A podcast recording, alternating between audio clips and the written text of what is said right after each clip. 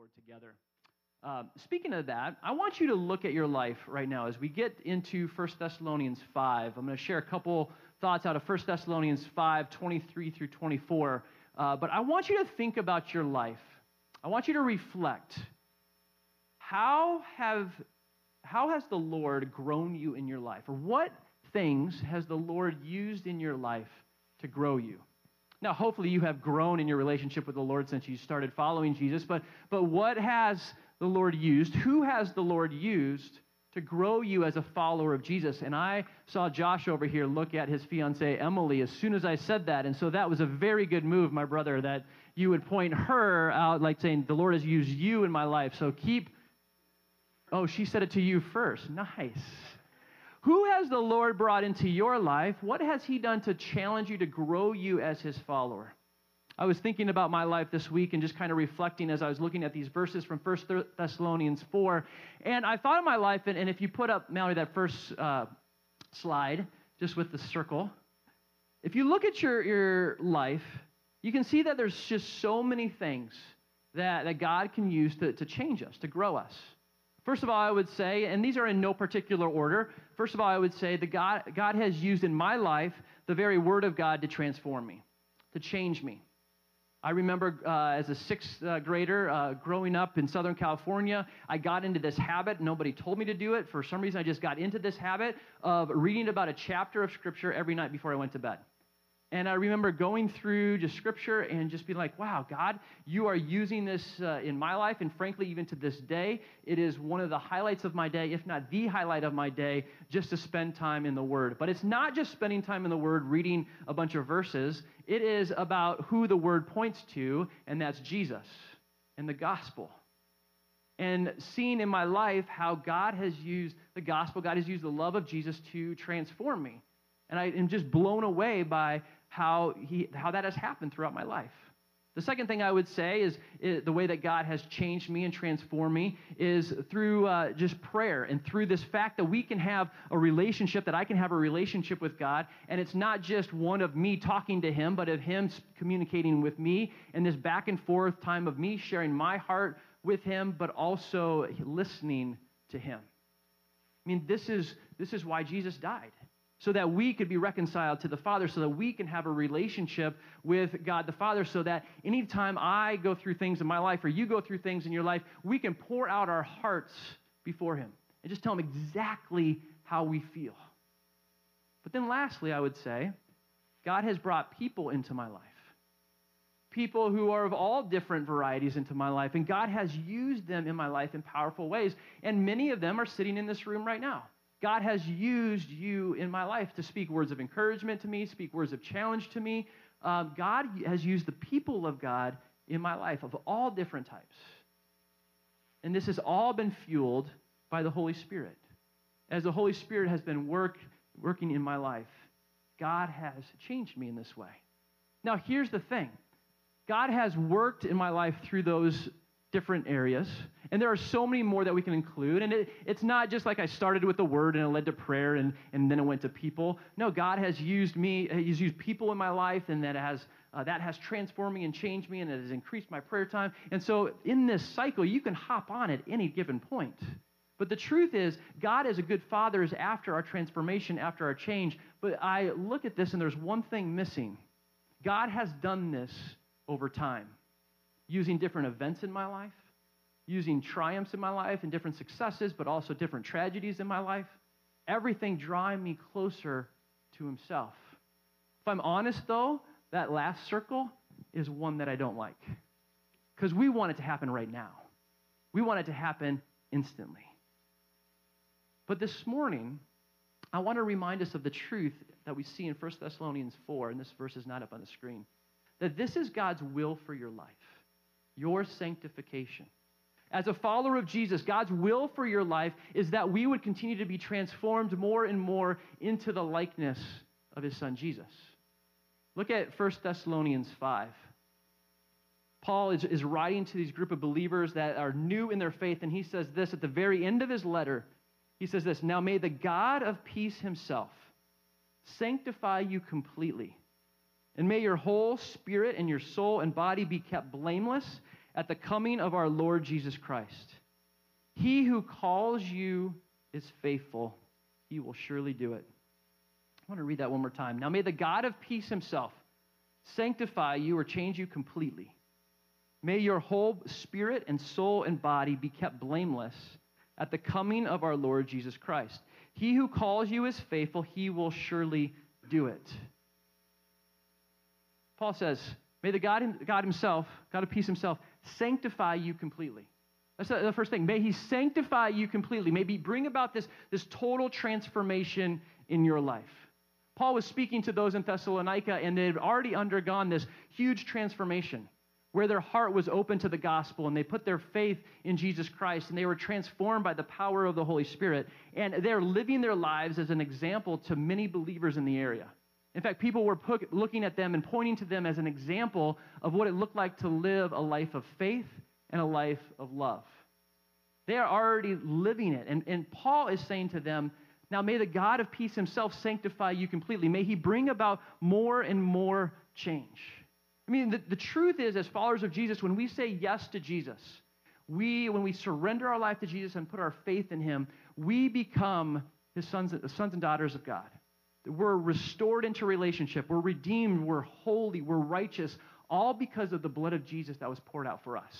That is who we are from the very minute we say yes to Jesus, and that doesn't change. And I just wonder in this room, I mean, this is the first step in a relationship with Jesus. I wonder in this room, have you said yes to Jesus? Have you opened up your heart to Jesus? Have you surrendered your life to Jesus and therefore becoming a son and daughter of God, being brought into that relationship with Him. The only way to be reconciled to God the Father is through faith in Jesus. That is our, our first step. But that's not the only step. From then on, it's a life of living our life with Jesus, walking with Jesus, being transformed more and more into the likeness of Jesus. And this is what Paul is talking about in 1 Thessalonians 5. He's saying, May the God of peace himself sanctify you completely. And I just want to remind or tell some of you in this room what is the sanctification that we're talking about? Here's a definition of sanctification it's the process by which God transforms our lives into the image of Jesus. It's the process by which God transforms our lives into the image of Jesus, and this is a lifelong process. And that word process is one that I do not like, and probably you don't like, because we want to be instantly changed. We don't want to go through that process, but God Himself is bringing us through that process. And that is the beautiful thing. God says this is what He wants to do in our life. This is His will for our lives, is that we would be changed from the inside out. But the beautiful thing is, it is God Himself who does this. God, the Creator. God, the one who created every one of us. God, the one who saved us through His Son Jesus. God, the one who knows us better than we know ourselves. He will do this work Himself says, Now may the God of peace himself sanctify you. And this peace that is Paul's talking about is not this inner feeling of tranquility. It's the peace, it's the life that God created us to live. Because God is all about us experiencing life and life abundantly. All throughout the Old Testament, He's desiring His people would follow Him so that they might experience life. And so God's transformational work in our life is all about bringing life to our life. That's a lot of life that I just said there. But God is for us. God is a good father who wants us to experience life and life to the full. And the beautiful thing about God is he doesn't just start a project and get halfway done or halfway into it and be like, okay, I'm done. No, he's faithful to complete it. Look at the end of that verse. It says, He who calls you is faithful. He will surely do this. He will surely bring about this transformation in your life. Last week, Barry got up here and read out of Philippians 1 6. He who began a good work in you will be faithful to complete it. God is going to be faithful to bring about this transformation in your life.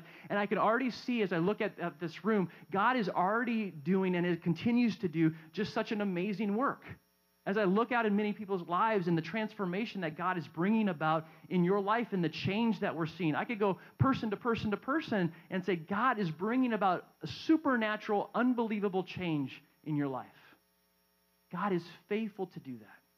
And how does he do this? I think it's clear in this, in this verse. He does it from the inside out. starting with our spirit to soul and body. See, I think the temptation for us so often is to start on the outside, is to maybe improve our behavior in, in a way or two. But God is always after our heart. God is always after the inside. God, Jesus is always concerned about our heart and actually uh, went after some people who were like, You clean up the outside, but you don't clean up the heart. Jesus said, From the overflow of the heart, the mouth will speak. And so God is all about transforming our lives from the inside out. And He's going to be faithful to do it. My challenge for us this morning is Is this the cry of our heart? Is this the desire of our heart? That, that God, would you transform me? Would you shape me? Would you continue to do this work in my life where I'm becoming more and more like your son Jesus every single day? That I'm not the person I was yesterday or the day before, but every day I'm growing in my relationship with Jesus. Is this the desire of your heart? God, you're a God of peace. Would you work inside of me? Would you transform me and those around me? But as I look at that verse, I start to have the question of, okay, God, this is great. You're going to do this work. You're, you're about changing lives. But what role do I have to play in this? What part do I play? Do I just kick up my feet and relax? Do I just sit back and be like, okay, I'm all good. God's going to do the work. I'm just going to kind of coast. As I thought about that question, I thought about Zacchaeus in Luke 19. You guys know the story of Zacchaeus. Zacchaeus was a yeah, good Sunday school people right there. That's good.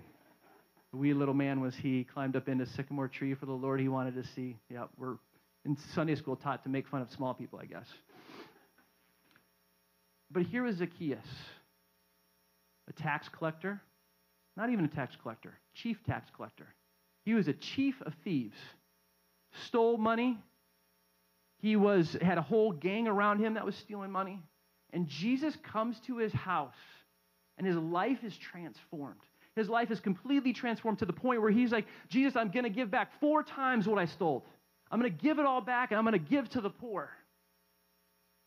But how was Zacchaeus' life changed? It was changed by Jesus. But there was something that I was drawn to in verse 3 of chapter 19 of Luke, was Zacchaeus' life.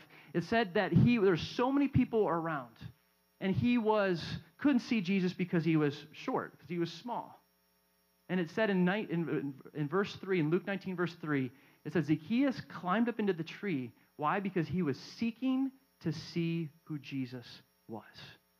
It is true that only Jesus could transform the heart of Zacchaeus, but Zacchaeus put himself in a position to be transformed by Jesus. He got up into that tree. And I wonder what would have happened if he didn't get up into that tree. But he got up into the tree. He was seeking after Jesus. And I think that is the very thing that we need to be doing in our lives. That is the role that we have to play. God alone transforms our heart, but we can put ourselves in a position to be transformed by Jesus. I think of Joseph of Arimathea, whose tomb was given to Jesus after he died. And it says this about Joseph of Arimathea that he was one who was seeking the kingdom of God. I love that. I want that to be true of all of us. That we would be seekers of the kingdom of God. But again, I, I ask the question like, what does that look like? What does it look like for us to do that in 2022? And I want you to turn in your Bibles to 1 Kings chapter 19. And I just want to read this story as a, a challenge to us as we move forward over the next couple weeks. This is a, a popular story, a famous story. You probably have heard it before. It's a story of Elijah and Elijah had just seen a miraculous move of God where fire came down from heaven. Where this altar that he had built with a calf on top of it, which he doused with, with water, was just, boom, just torched. And the water all around it got sucked up. And so Elijah had seen just the miraculous move of God.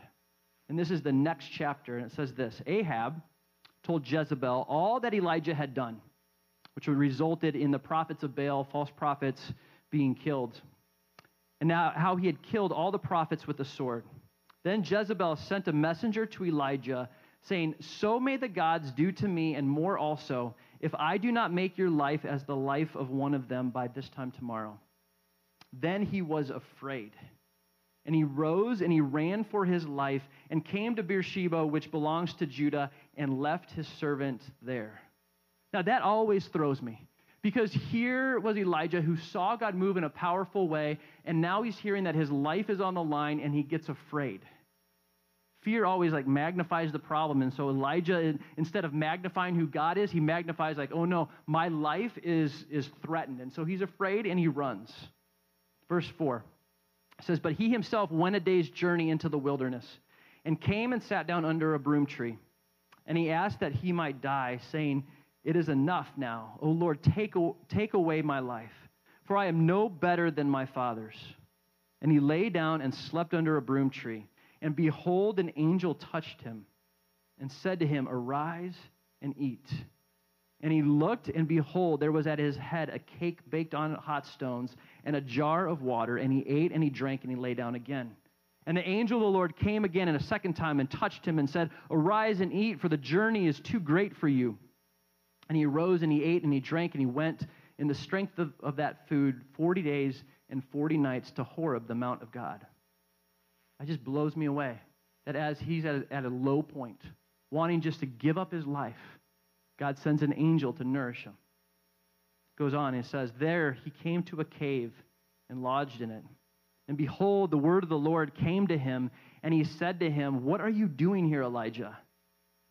He said, I have been very jealous for the Lord, the God of hosts, for the people of Israel have forsaken your covenant, thrown down your altars, and killed your prophets with the sword. And I, even I only, am left. And they seek to, seek to take my life to take it away.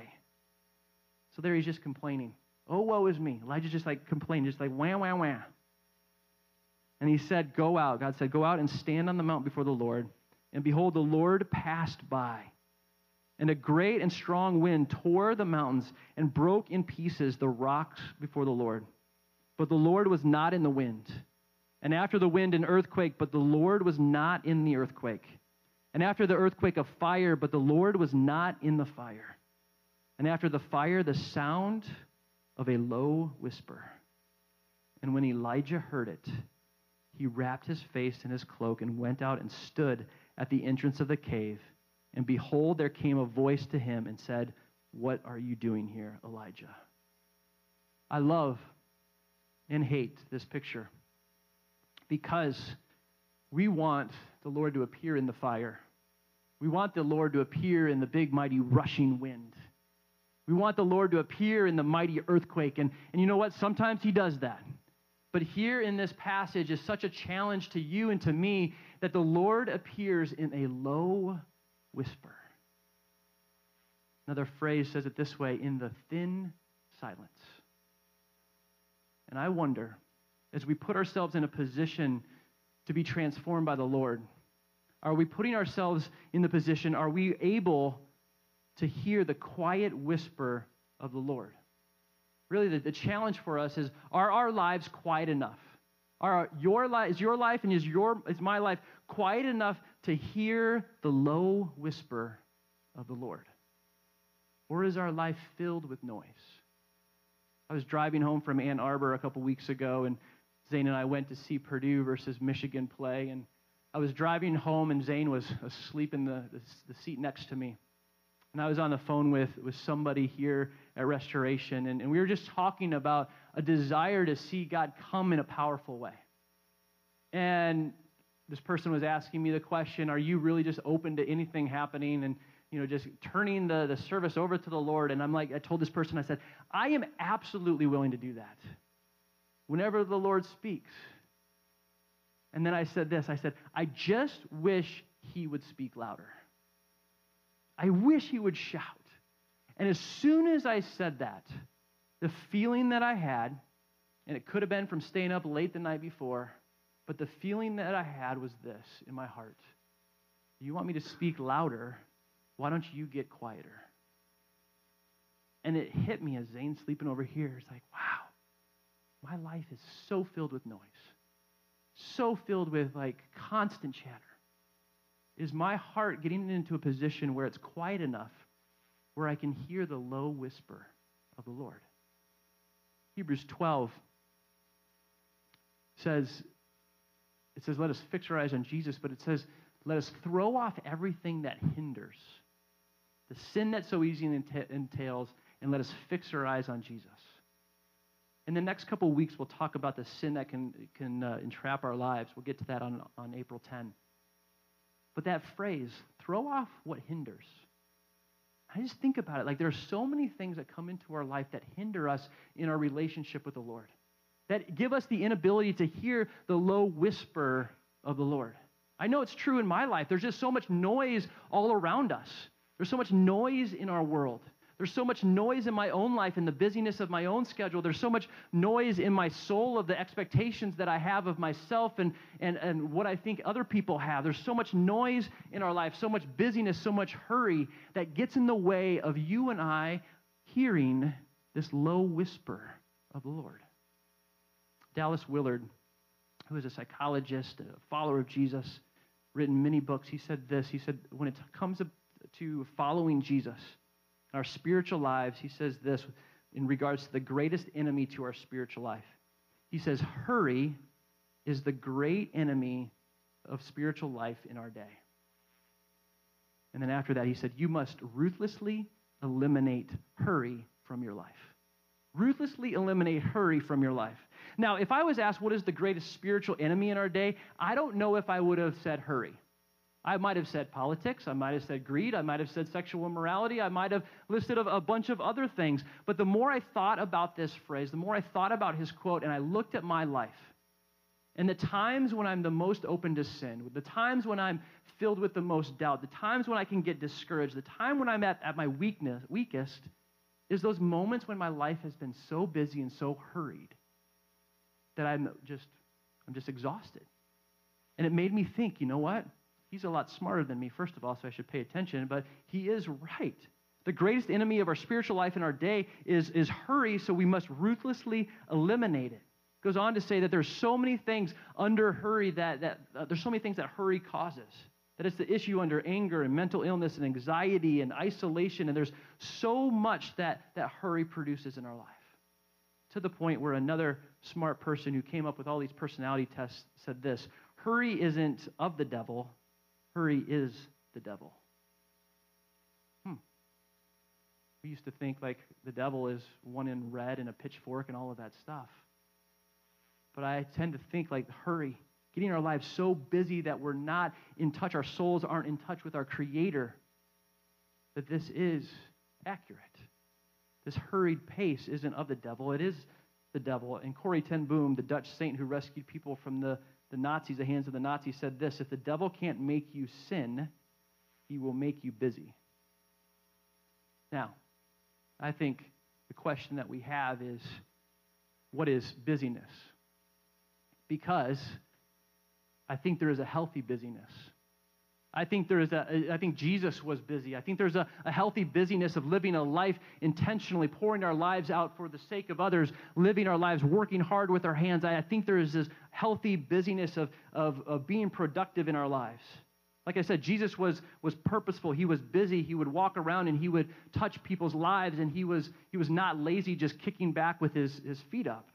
But I also think there's this unhealthy busyness an unhealthy busyness isn't when you have a lot to do, it's when you have too much to do. And the only way to, to keep up is to hurry from one thing to the next, and so you are not present with anybody at any moment. There's an inability to be present with other people and present with God. And I know I've experienced this. How many of us have had a conversation with somebody and they're talking, and then you kind of pinch yourself? You're like, I have no idea what this person has been saying.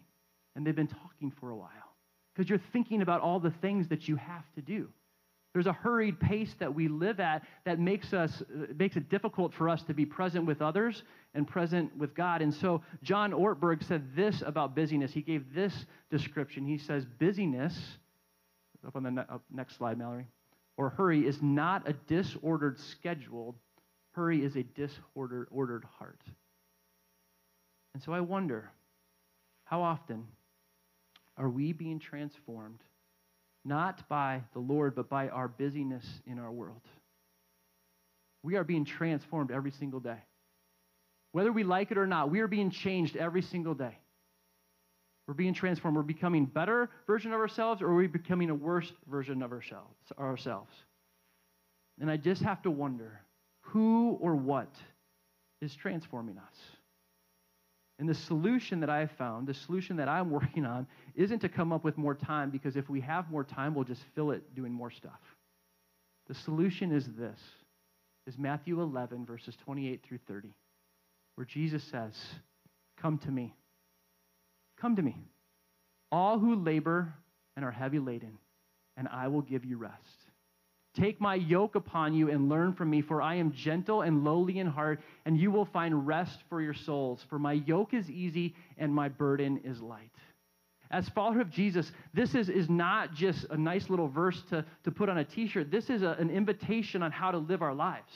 That in the, the hustle and bustle of our life, there is a beautiful invitation from the one who saved us, the one who wants to transform us, to come to him every single day to come to him. His yoke is easy, his burden is light. To come to him and say, Here, I'm finding rest for my souls. Would you transform me from the inside out? But how often do we push things apart, uh, away from our schedules, and say, You know what? I'm going to take this invitation from the King of Kings and the Lord of Lords and sit with him and be with him. There is a beautiful invitation, an invitation to life and life abundantly. I'm going to share one last quote with you. It's from John Ortberg, and he said this. He says, For many of us, the great danger is not that we will renounce our faith. It is that we will become so distracted and rushed and preoccupied that we will settle for a mediocre version of it. We will just skim our lives instead of actually living them.